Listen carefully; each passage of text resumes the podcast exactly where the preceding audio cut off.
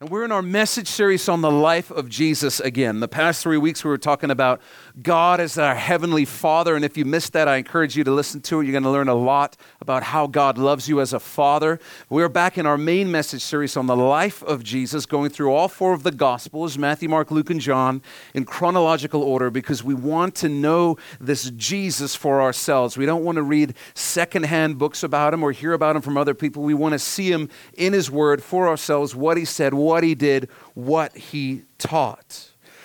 And last time we were in this message series, we heard Jesus talk about the necessity of having a childlike faith, trusting our Heavenly Father the way a good earthly father is trusted by his children, having a faith built on a belief in the Father's character. And we saw Jesus describe greatness in the kingdom of God as having a childlike faith. This week, we're going to learn more about the way Jesus loves us. I don't care how old you are. I don't care how young you are. I don't care if you've been a believer your whole life or if you're just beginning to explore the idea of God. There is nothing better than growing in your understanding of the life changing truth that Jesus loves you. There's no greater news in the world. There's nothing better you could ever hear than the truth Jesus loves you, period. No asterisk, see a little comment with a bunch of conditions on the bottom. Jesus loves you, period. So let's jump in. We're in Matthew 18, and we'll begin in verse 11. Jesus says this For the Son of Man has come to save that which was lost. And these types of mission statements, straight from the mouth of Jesus, are so valuable and precious because since the day Jesus returned to heaven at the end of his earthly ministry, People have been trying to hijack Jesus for their own purposes and causes and remake him and remodel them into a savior of their own liking. But it's so precious to us when Jesus clarifies that first and foremost, he came to the earth to save that which was lost. You and I, by dying on the cross in our place, making a way for us to be saved. Jesus' first coming was not to end climate change or poverty or war or to simply do good works. It wasn't to teach a moral way of living or to cure the problem of pain. Jesus' first coming was to save that which was lost. So write this down Jesus came to the earth on a rescue mission. He came to the earth on a rescue mission. Why? Because that's what we needed most. We need our sins forgiven more than we need an end to war, more than we need an end to famine, more than we need an end to disease. And today, that is still true for anyone who does not belong to Jesus. That man or woman or child needs their sins forgiven more than they need anything else. And I never want to miss the opportunity to point this out. The ground floor of the gospel is acknowledging, admitting, confessing the truth that without Jesus, we are lost. That's the ground floor of the gospel. Go ahead and write that down. The truth is, without Jesus, we are lost. You can't get to the second rung of the ladder. You can't get to the next level of the faith without starting on the ground floor, which is the place where you say, I'm lost and I cannot save myself and wherever you come from, whatever country you come from, whatever your race is, whatever your socioeconomic background is, we all meet in the same place on the ground floor, which is we need Jesus. We need Jesus. We're hopelessly lost without Him. We've accumulated a debt we cannot repay. We have broken God's standard of perfection, which is a violation that can never be repaired. There's no room for arrogance in the family of God.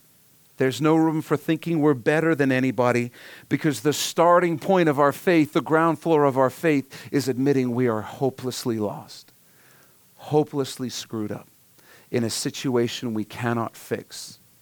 There's no room for arrogance because the door to being saved is the door of humility, saying, I cannot save myself. That's the ground floor of the gospel.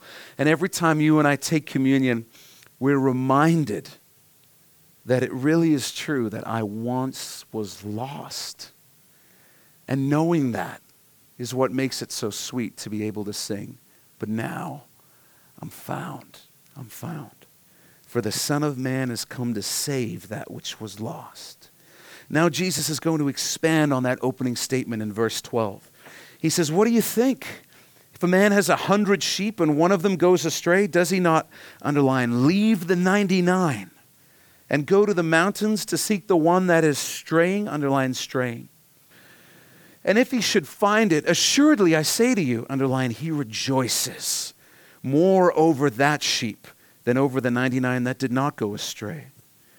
Even so, it is not the will of your Father who is in heaven that one of these little ones should perish. And this is worth taking some time to unpack because there's a lot in this little parable, a lot we can be taught about Jesus and the way that he loves us. Firstly, and perhaps most importantly, write this down Jesus is the good shepherd.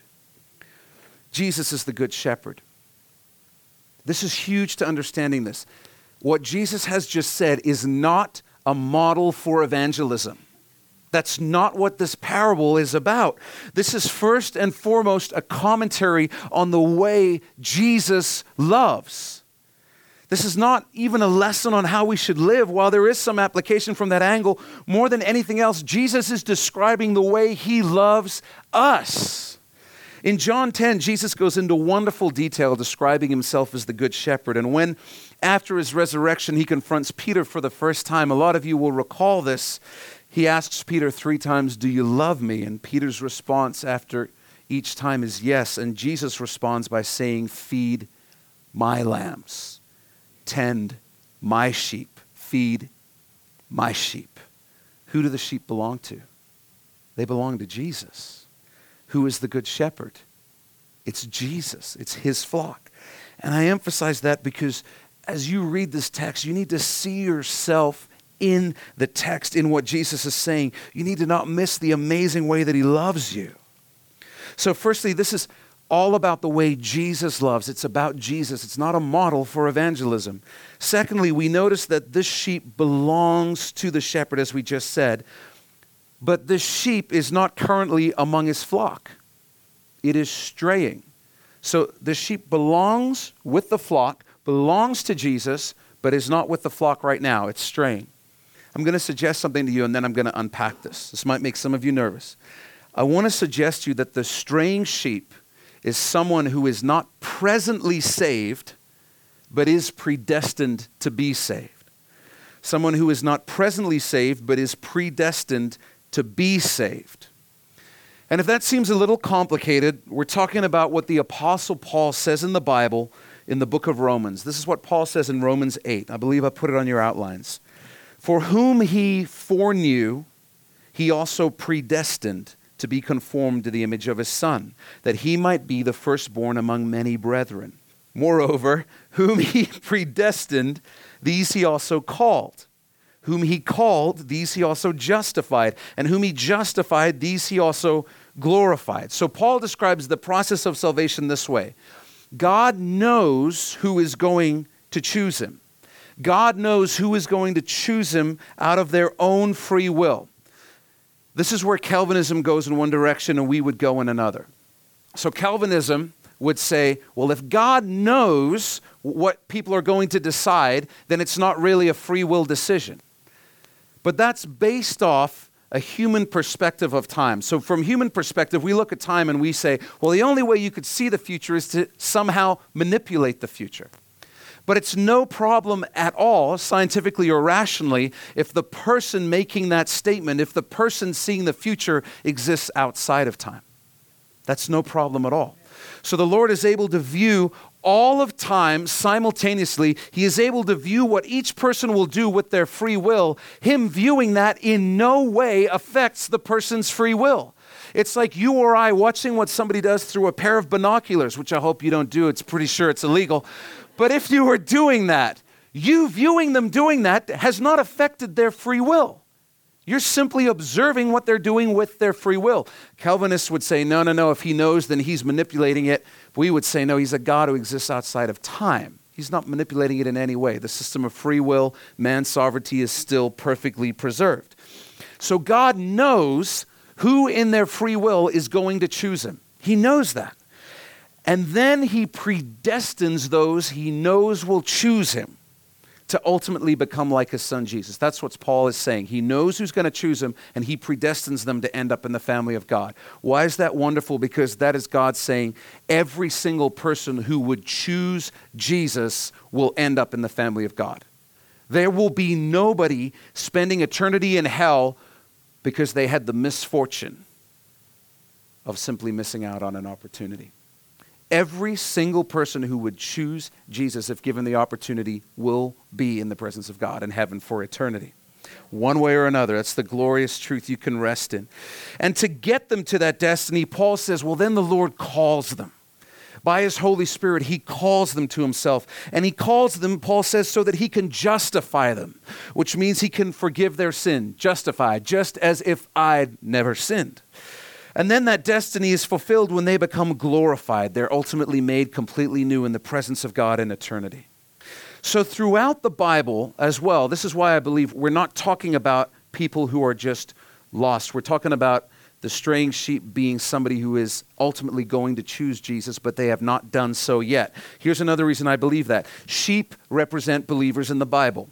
Read the whole Bible, especially the New Testament, all the teachings of Jesus, you will never find people who would not choose him, who are not part of his family, described as sheep. Ever. We know at the end of time he divides the sheep from the what? The goats. Who are the sheep? They're believers. Who are the goats? They're non believers. Jesus never describes all people as sheep. He only ever describes sheep as being believers. This is a principle we'd call expositional constancy. It means when an idiom or a, word picture shows up in the Bible, it's usually consistent. And sheep are very consistently representative of believers, especially in the teachings of Jesus. In John 10, as we mentioned earlier, he uses sheep to describe those who belong to him. To stay on track in our study, I just want to read three verses of John 10 to you. Jesus said, I am the good shepherd, and I know my sheep, and am known by my own. As the Father knows me, even so I know the Father, and I lay down my life for the sheep. And other sheep I have, so get this, other sheep I have, which are not of this fold, them also I must bring. So you catch the tensing in the verbiage there. Jesus says, I have sheep that are not here yet.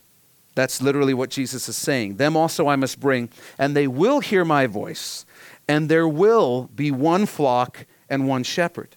So when you look at how the Bible talks about sheep, when you look at the words of Jesus, I think it becomes very clear that sheep are referring to those that are his. And the straying sheep in this story refers to somebody who is predestined to belong to Jesus but does not yet belong to him. They haven't turned to him yet. Thirdly, we need to understand how shepherding works at this time in the Middle East. So, shepherds would take care of a flock of sheep, but they would also share land during the day and a place of shelter during the night with other shepherds and other flocks. So, a place of shelter in the night might be a cave, it might be a structure, and their sheep would mingle during the day, they would mingle at night, and your first thought might be, well, how do the sheep not get mixed up? I mean, does he paint all of them blue and yellow? What, what do we do? How would they keep track of whose is whose? And the answer is very simple. The sheep knew the voice of their shepherd. And all the shepherd had to do was call them. That's what Jesus is referring to in John 10 when he says, My sheep hear my voice, and I know them, and they follow me. So during the day, the shepherds would share land and their flocks would mix. And one of the benefits was they could watch this big flock from multiple angles. They could protect the flock better. They could also cover each other if someone needed to use the restroom or go into town to get food or something like that. So when Jesus talks about leaving the 99, this is really important. He's not saying that he leaves the 99 in a position of danger. He's not like, screw you, sheep, I'm going after the one. That's not what's happening at all here. On the contrary, he's leaving the 99 in the place of safety. Jesus, the good shepherd, would be Jesus, the bad shepherd, if he said, One is missing, so I'm going to take the 99 into the mountains to look for the one. What would happen? She would be falling off cliffs into holes, all, all kinds of bad stuff. He'd find the one and lose 17 in the process. That wouldn't be a good shepherd. So write this down. Jesus doesn't compromise the safety of the 99 in order to rescue the one. Jesus doesn't compromise the safety of the 99 in order to rescue the one. And here's where I'm going with that thought. If you read this passage and instead of taking it as a commentary on the love of Jesus, if you read this and immediately think, so that's what I need to do, this is a model for evangelism, then you're missing a really, really big point that Jesus is making in this parable. This is the big point. Jesus is the one who does the seeking and the saving. Jesus is the one who does the seeking and the saving. Those who are destined to belong to Jesus know his voice, not your voice. And we should never think that we can function as the Holy Spirit. We can't save a single person. Only God can do that. Write this down. I know you're waiting for the counterbalance of that. And this is it. What we are to do is be partners with Jesus as he does the seeking and the saving. We're to be partners with Jesus as he does the seeking and the saving. He is working a plan far, far bigger than any of us could imagine. For each person who is destined to belong to him, the plan is far, far bigger than we could imagine. Jesus is not asking us to come up with the plan, He has the plan. Through the Holy Spirit, He will ask us to participate by showing exceptional kindness or generosity to a specific person. He'll ask us to forgive radically. He'll ask us to strike up a conversation or get to know somebody better. He'll prompt us to share the reason for our joy or something God has done in our lives. He'll tell us to share the gospel at a specific point. He'll tell us to serve somebody. He'll tell us to do all kinds of things, but He's the one with the plan. Jesus is the one seeking and saving. When you realize that, that takes a really big load off your shoulders. You don't need to sit down and say, I got to get my neighbor saved. So, step one, I'll build a bantering sort of relationship. I'll figure out something he's interested in, find a point of commonality, and then I'll build on that. Then we'll have him over for dinner once. We'll give it two months so that we don't look too desperate. Then we'll have him over for dinner again. Then we'll get it to monthly. And you don't, you have to come up with this giant strategy. Jesus is the one who has the plan. He's the one who does the seeking and the saving. Our goal is to listen to the Holy Spirit at all times and be obedient to the Holy Spirit at all times. Be sensitive to the Holy Spirit at all times. As we pray for people, as we ask the Lord for boldness, as we seek to hear the Holy Spirit, God will use us. He'll invite us into His plan to seek and save the lost. But if you just say, Jesus did that, so I'm going to go into some dangerous territory and look for some lost sheep. Here's what's probably going to happen you're going to get hurt, you're going to fall off a cliff somewhere. Instead, listen to the Lord. Trust that He has a plan. Ask Him what your part is in that plan. And if you do that, He'll keep you safe. The day may come when He does ask you to join Him in dangerous territory, looking for lost sheep. But if and when that day comes, if the Lord is the one who has the plan, you can trust that you're strong enough to do it because He will never compromise your spiritual safety. He will never compromise the spiritual safety of one sheep to save another. Everything that's put in His hand, He doesn't lose. That's what He said. Jesus is the one with the plan, Jesus is the one who is seeking and saving. Our job is to rest in that and be ready moment to moment for whatever our part is to play in His mission. Now, let's unpack what we see about the incredible way Jesus loves us. Write this down first. We see that the love of Jesus is unconditional, it is unconditional for his sheep. He doesn't say, Well, you know what? If that sheep was mine, it wouldn't be straying, it'd be back with me. He doesn't say, Stupid sheep, maybe it'll get hurt and learn his lesson. Shouldn't have been wondering where it shouldn't have been going. No, he goes looking for it, he goes calling out to it patiently searching until the sheep realizes the error of his ways, looks around at where he is, realizes he's in danger, and says, I, I need my shepherd. Where are you? And here's the shepherd calling out to him. Listen, whether you are where you should be among the flock of God or whether you're off wandering in the mountains, Jesus loves you. He loves you. There is no connection between your behavior and his love for you. He just loves you. So why not stray? Thinks every teenager when they hear this. Because you'll get hurt. It's the mountains, not the good kind, the creepy, scary kind from Disney movies. You'll be in danger. It doesn't take being a Christian for very long before you realize, man, with the Lord, with the people of God, with my shepherd is where I want to be. It's the safe place, it's the place of rest, it's the place of joy. But all the time, We like to test it and find out, well, what's it like over there? It doesn't take long to realize I'm not happier. I don't have more joy. I don't have more peace. I don't have more fulfillment. There's no point straying. It's not what's good for you. Write this down. Then we see that the love of Jesus is individual. It's individual.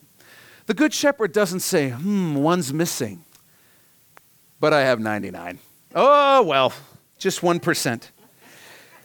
The Good Shepherd knows his sheep individually and he loves them individually. And we have a tendency sometimes to think, you know, the Lord must be busy with people so much more important than me. He's got Christians being persecuted on the other side of the world. He's got powerful evangelists. He's helping people who are sick. And why is he going to help me when I tell him, I'm just feeling kind of down today? He's like, Oh, I'm sorry your life is so hard. That's not the way the Lord is. He's not limited in his capacity in any way. He doesn't have to put a believer who's dying of cancer on hold. Hang on one minute. I know you're dying of cancer, but listen, she can't figure out what to wear this morning. I got to go deal with it. This doesn't work that way. He is completely unlimited. He is able to know us all individually, simultaneously, hear every thought we have at the same time. And get this, you need to understand this. Do you know that the Lord never compares you to anyone else? The Lord never says, Why can't you be more like him? Why can't you be more like her? Ah!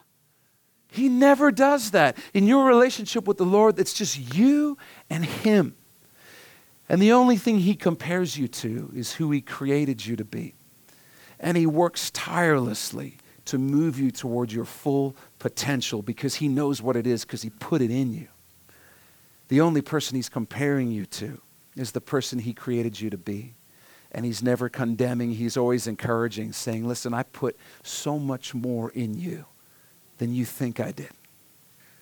Do you realize that the Lord would have given the law, the prophets, the whole Bible just for you?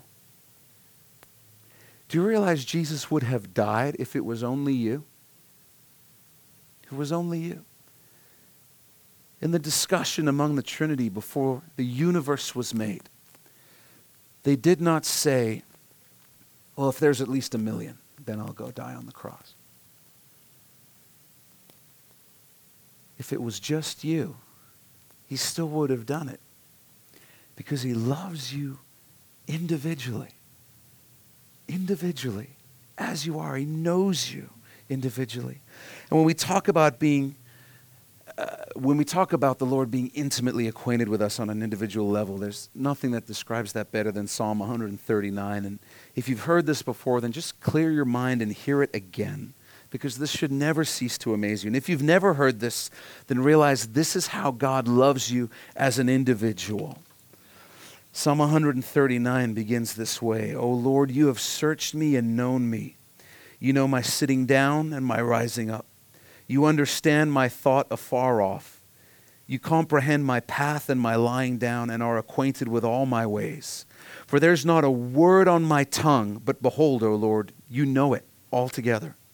You have hedged me behind and before and laid your hand upon me. Such knowledge is too wonderful for me. It is high, I cannot attain it. Where can I go from your spirit, or where can I flee from your presence? If I ascend into heaven, you are there. If I make my bed in hell, behold, you are there.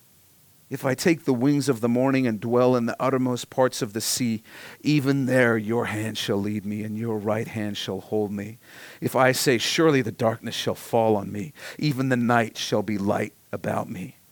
Indeed, the darkness shall not hide from you, but the night shines as the day. The darkness and the light are both alike to you. For you formed my inward parts, you covered me in my mother's womb. I will praise you, for I am fearfully and wonderfully made. Marvelous are your works, and that my soul knows very well. My frame was not hidden from you when I was made in secret and skillfully wrought in the lowest parts of the earth. Your eyes saw my substance, being yet unformed, and in your book they all were written, the days fashioned for me, when as yet there were none of them. How precious also are your thoughts to me, O God. How great is the sum of them. If I should count them, they would be more in number than the sand. And when I awake, I'm still with you. Jesus knows you better than any person will. He knows you better than you know yourself. And with all that knowledge, knowing the best about you, knowing the worst about you, knowing what you think in the deepest parts of you, knowing all that, He loves you. And He laid down His life for you. Nothing you will ever do is a surprise to the Lord. He knew it all. And knowing it all, He went to the cross for you because He loves you individually. There's no greater truth I have to share with you today than Jesus loves you. He loves you. And then we observe that the love of Jesus, write this down, is emotional. The love of Jesus is emotional. Love is not an emotion, it's a choice, but the choice of love produces emotion. When the good shepherd finds the straying sheep, what is his response? Does he strike him with his staff? Does he lecture him? Does he say, I've been needing a new sheepskin coat? No, we're told that the shepherd, what? He rejoices he rejoices when he finds the straying sheep. And I encourage you to sear that into your memory because when we stray, Satan loves to attack us with guilt and shame. He loves to tell us, hey, if you return to the Lord, you know what you're going to find? An angry God. Or even worse, a disappointed God going, really? Again? But Jesus himself says, listen, let me tell you what you're going to find when you come back to me you're going to find me rejoicing. You're going to find me picking you up, taking you in my arms, bringing you back to the flock.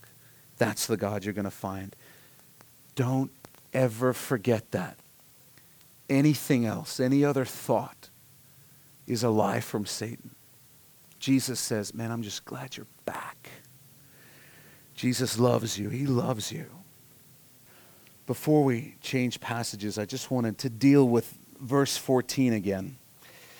Verse 14, I'm going to flip back in my notes, says, Even so, it is not the will of your Father who is in heaven that one of these little ones should perish.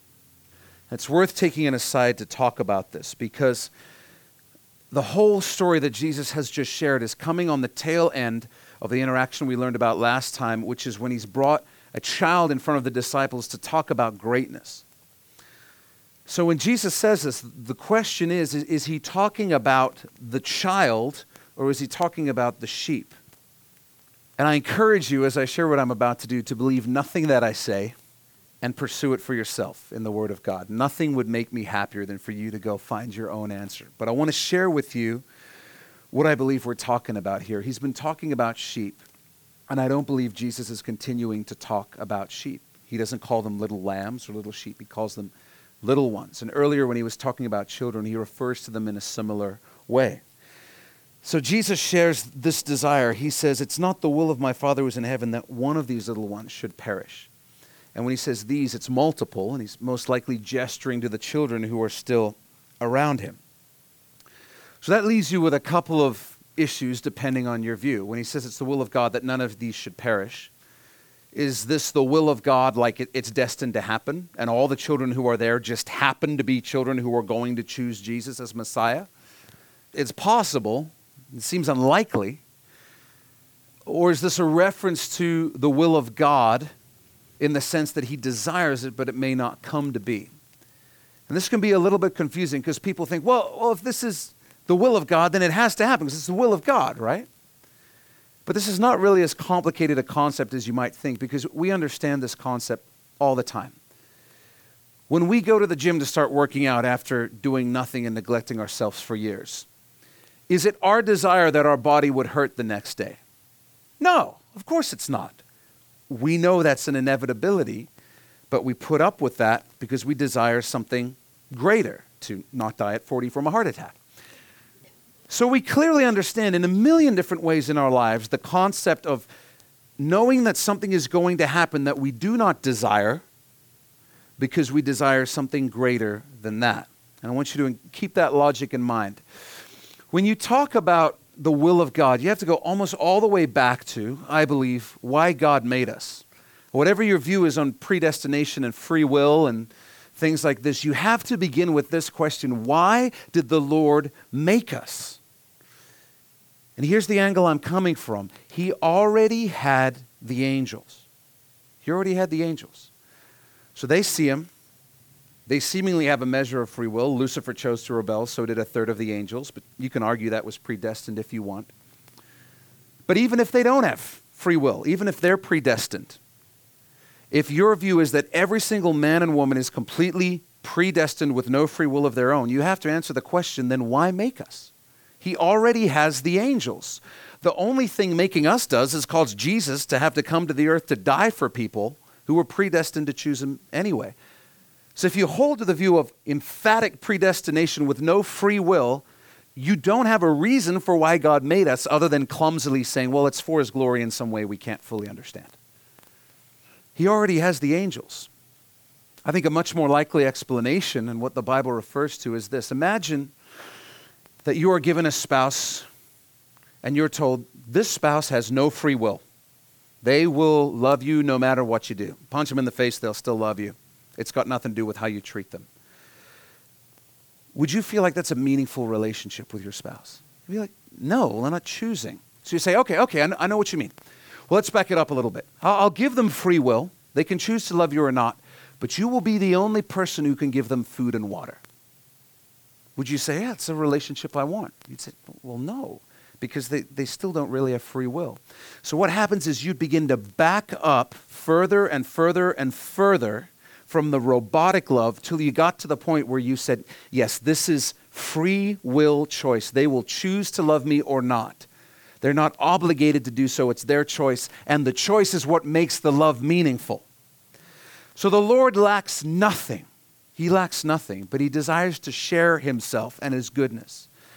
So he creates something that does not presently exist beings with free will. And what the Lord does is he places us just the right distance from him, far enough away from him to be able to have free will. Because if we saw God in his full glory, what would happen? What's going to happen at the end of time? Every knee will bow, every tongue will confess. There's no choice. It says every knee will bow, every tongue will confess. There's no choice there. So he places us far enough from him to have true free will, yet close enough to him to have enough revelation of him to choose him. He creates this system of free will. He gives man sovereignty. It's staggering, knowing that the cost of that will be the life of Jesus. Now, he knows if I do this, the things that man will do with his free will will be sometimes hideous. They will be detestable and wicked and perverse in the most awful ways. But there is something greater going on.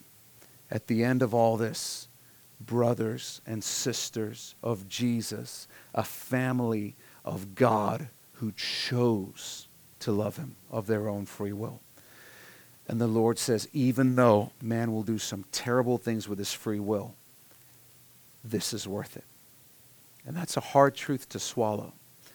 But when Jesus says, it's the will of my Father that none of these little ones should perish, what he's saying is, I don't want anybody to not choose me.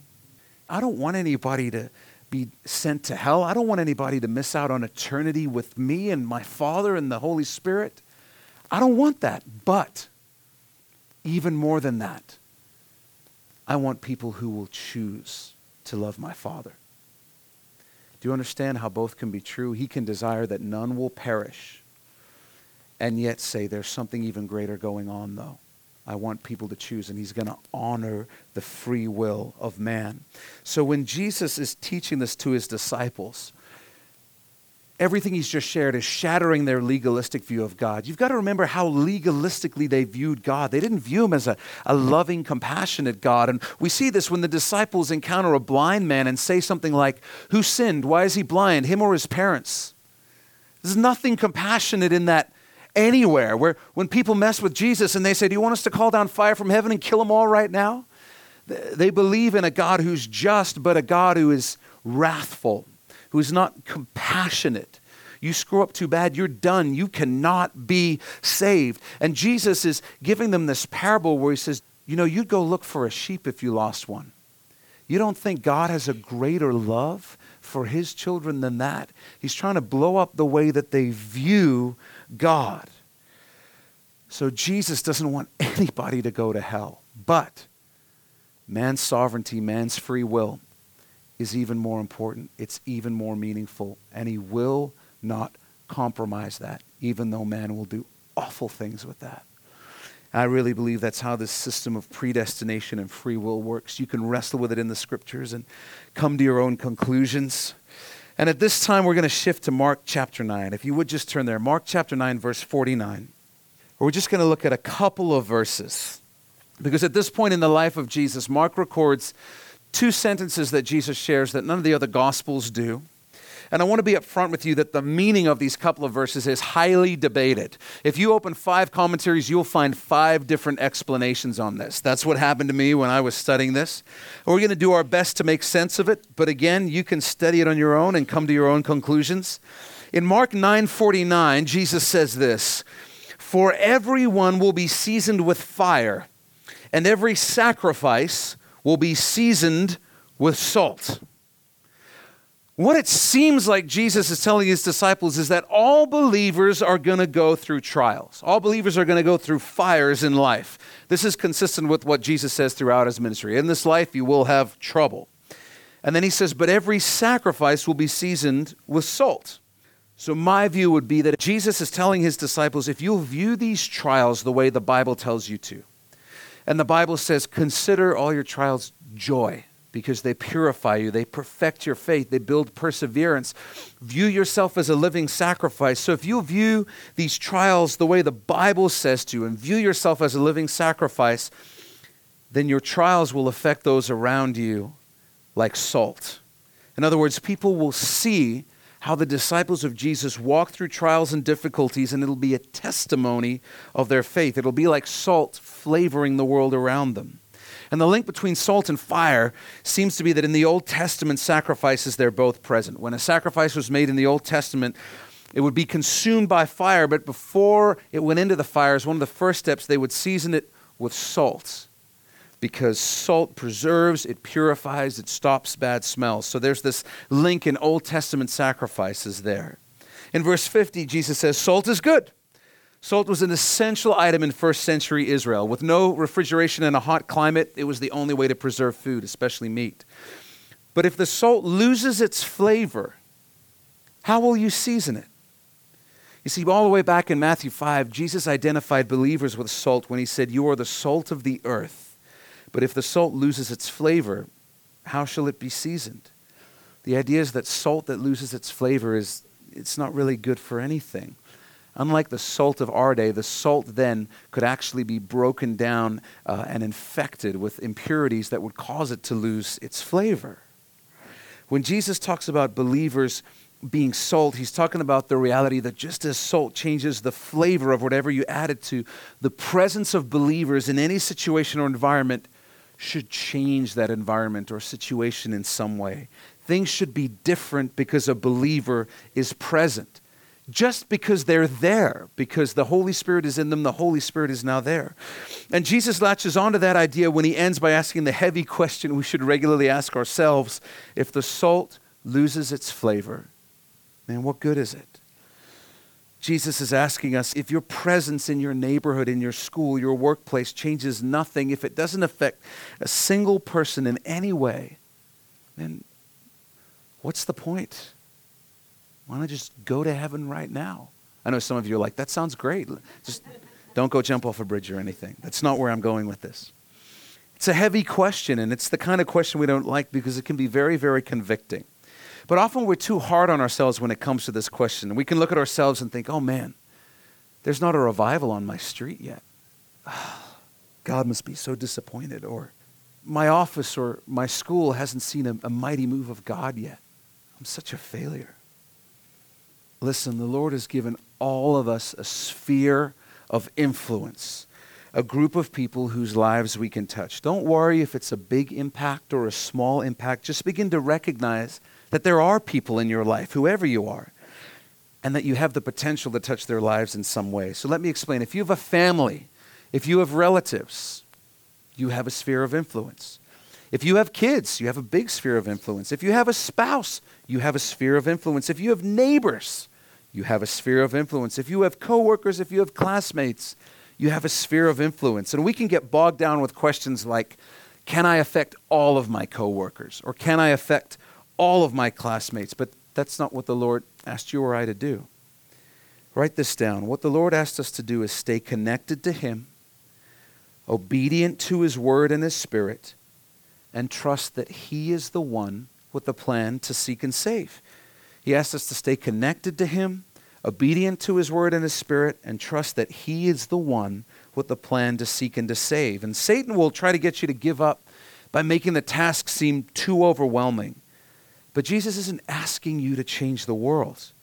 He's asking you to stay connected to Him, obedient to His word and His spirit, and trust that He is the one with the plan to seek and to save. The men who did that, the disciples of the early church, were accused of turning the world upside down. They didn't set out with a plan to conquer the world for the gospel. They just walked closely with Jesus. They obeyed his word. They listened to his Holy Spirit. They obeyed his Holy Spirit. And it happened. It just happened. When he asks us to be salt in the world, he's just saying, I want you to live lives connected to me and available to me. That's it. This idea is beautifully laid out by Jesus in John 15, where he describes himself as the true vine. And Jesus says this Abide in me, and I in you. As the branch cannot bear fruit of itself unless it abides in the vine, neither can you unless you abide in me. I am the vine, you are the branches. He who abides in me and I in him bears much fruit. For without me, you can do nothing. The key is to be connected to Jesus, to walk closely with Jesus. And then he promises if you do that, your life will be fruitful. No 10 step plan, just walking closely with Jesus. You'll be salt in the world if you walk closely with Jesus. And if you think you can't make a difference in the world, it's as simple as walking closely with Jesus praying for the lost and asking the Lord to use you, and then obeying when the Holy Spirit asks you to do something. If you'll do those things, you'll be salt and light in the world, and Jesus will use you as he seeks and saves the lost. And then Jesus ends verse 50 by saying, Have salt in yourselves and have peace with one another. And I want to suggest to you that these two things are connected. Having salt in yourself, the, the presence of the Holy Spirit in your life, and living at peace with other believers. Jesus' simple instruction is stay zealous. Keep that passion, keep that fire for the Lord burning. Keep walking closely with Jesus. And one of the results is going to be peace with your brothers and sisters in Christ. And I feel I would be remiss if I didn't point this out that sometimes you can have churches where the reputation is man, God is really, really moving. The Lord's doing something. There's a fresh move of the Spirit. But there is just endless drama there. There's backbiting and gossip and power maneuvers happening behind the scenes. Jesus says, Listen, where, where my spirit is, one of the fruits is going to be peace among the brethren. That's going to be one of the hallmarks of the real presence of God. Believers honoring one another, putting each other before themselves, serving one another out of love. Have salt in yourselves and peace with one another. In conclusion, I'd say this don't buy into the lie that you can't make a difference for Jesus in the world. You have a sphere of influence that the Lord has divinely placed you in. He's not asking you to come up with a strategy or a plan. He's saying, hey, hey listen, stay connected to me. I'm the vine. You, you can't do anything without me. Abide in me. Stay connected to me, and your life will be fruitful. When the Holy Spirit asks you to do something, just do it. I was so blessed this week. I went to hear Wes speak for the first time to a group of students on Friday night, and he shared his testimony. He did a great job. And it was so neat hearing this story. If you don't know Wes's story, you should ask him to tell it to you. He, he lost his dad as a young teenager. And the Lord put five to seven godly men who poured into his life. He was meeting with about five different guys once a week who loved the Lord and were just pouring into him nonstop. That never happened because the five of those guys, I'm one of them, got together and said, Listen, this kid just lost his dad. We got to rally around him and be father figures. You know, that never happened. What happened was individually, each of us, the Lord just said, hey, just give him some time. Let him come help you set up the stage. Take him out of school early to come help you at the church, which I did. And through all of that, God wove this master plan. And that blesses me because it reminds me Jesus is the one doing the seeking and the saving. He's the one doing it. If you will be obedient to His Holy Spirit, you will find yourself participating in His plan for many different people. Some of them you won't even know till you get to heaven. I can't wait to get to heaven. And we all just get to watch as God pulls back the curtain and He says, Let me show you what my plan was for this person. And we will be in awe of these moments in our lives that we thought were not important, that we will realize changed the entire trajectory of our lives because God had a plan. We will be astounded the lives that we impacted just because we were walking closely with Jesus and obeying the Holy Spirit. And we had no idea. What the Lord is asking you to do is to walk closely with Him be obedient to His Spirit, and trust that if you do that, you'll get to participate in His plan to seek and save the lost. Take the pressure off. Love Jesus. Listen to His Spirit. And if you desire to be used by Him, you will. It's that simple. And if you need a reason to worship this morning, it's the same reason you always have, the best reason there is. Jesus loves you. Jesus loves you. He loves you unconditionally. He loves you individually. And He loves you emotionally. That's worth thanking Him for. You were once lost, but now you're found because He loves you, because He left the 99 to go after you. And when He found you, He wasn't mad or angry picked you up in his arms and he rejoiced. And if you're straying this morning, if that's who you are in this story this morning, sear it into your mind that he loves you. You are not going to encounter an angry or a wrathful God when you come back to him.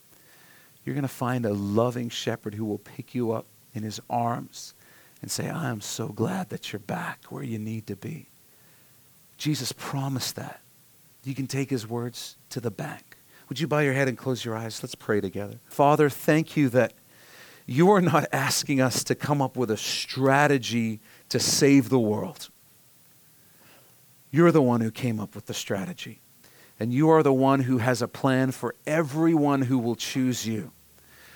Lord, you didn't intend this to be a burden for us, but you intended it to be a joy to participate in your work around the world bringing people into your family. So, first, Lord, we freely confess, God, we can do nothing without you. As the prophet said, God, our, our good works are like filthy rags on their own strength, on their own merit. But if we're abiding in you, if we're connected to you, if we're walking closely with you, hey, fruit is just going to happen in our lives. You're going to use us to make a difference. So, God, before we even ask to be used, we ask that you would help us to just abide in you, to stay connected to you, to walk closely with you, to realize that doing anything outside of that is meaningless. It's pointless and it's hopeless. Would you help us to live a connected life to you, Lord? And then, God, would you give us ears to hear the voice of your Spirit as you speak to us? Give us such a desperation for the lost, Lord, that we would be quick to respond, even if it means embarrassment or risk. Lord, help us to hear your spirit, God. If we have turned a deaf ear to you out of fear, so many times that we can hardly hear you anymore, God, would you give us fresh ears to hear? Lord, we repent of that and we want to start over. We want to be used by you, Jesus no matter what the cost. And we thank you for the great truth today, Lord, that you love us. You love us. You left the 99 to come after us. You love us unconditionally. You love us individually, and you love us emotionally. As David said, God, such love, such thought is too lofty for us. It's too high for us to even wrap our heads around. But God, we're so thankful for it. Thank you that you love us. Thank you that you love us.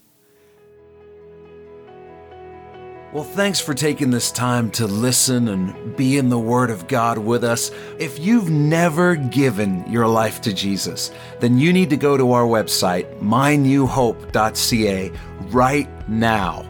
When you get there, you'll see a graphic on our homepage that says the gospel. Click on that, and you'll be able to watch a short video where we share the best news you'll ever hear in your life. It's more important than whatever else you're doing right now. So stop whatever else you're doing, go to mynewhope.ca and click on the gospel. If God has blessed you through this message, we'd love to hear about it. Shoot us an email at info at mynewhope.ca and let us know how God has impacted your life through His Word. If you're in the greater Vancouver area, I want to invite you personally to come and be a part of New Hope Church. We believe God is doing something real special as we grow together in our faith and love for Jesus, and we would love you to be a part of it. And finally, if you'd like to support the Bible teaching ministry of New Hope through financial giving, you can also do that through our website. Just go to mynewhope.ca/give. Thanks again for listening. Thanks for being in the Word of God with us. And always remember, God is with you.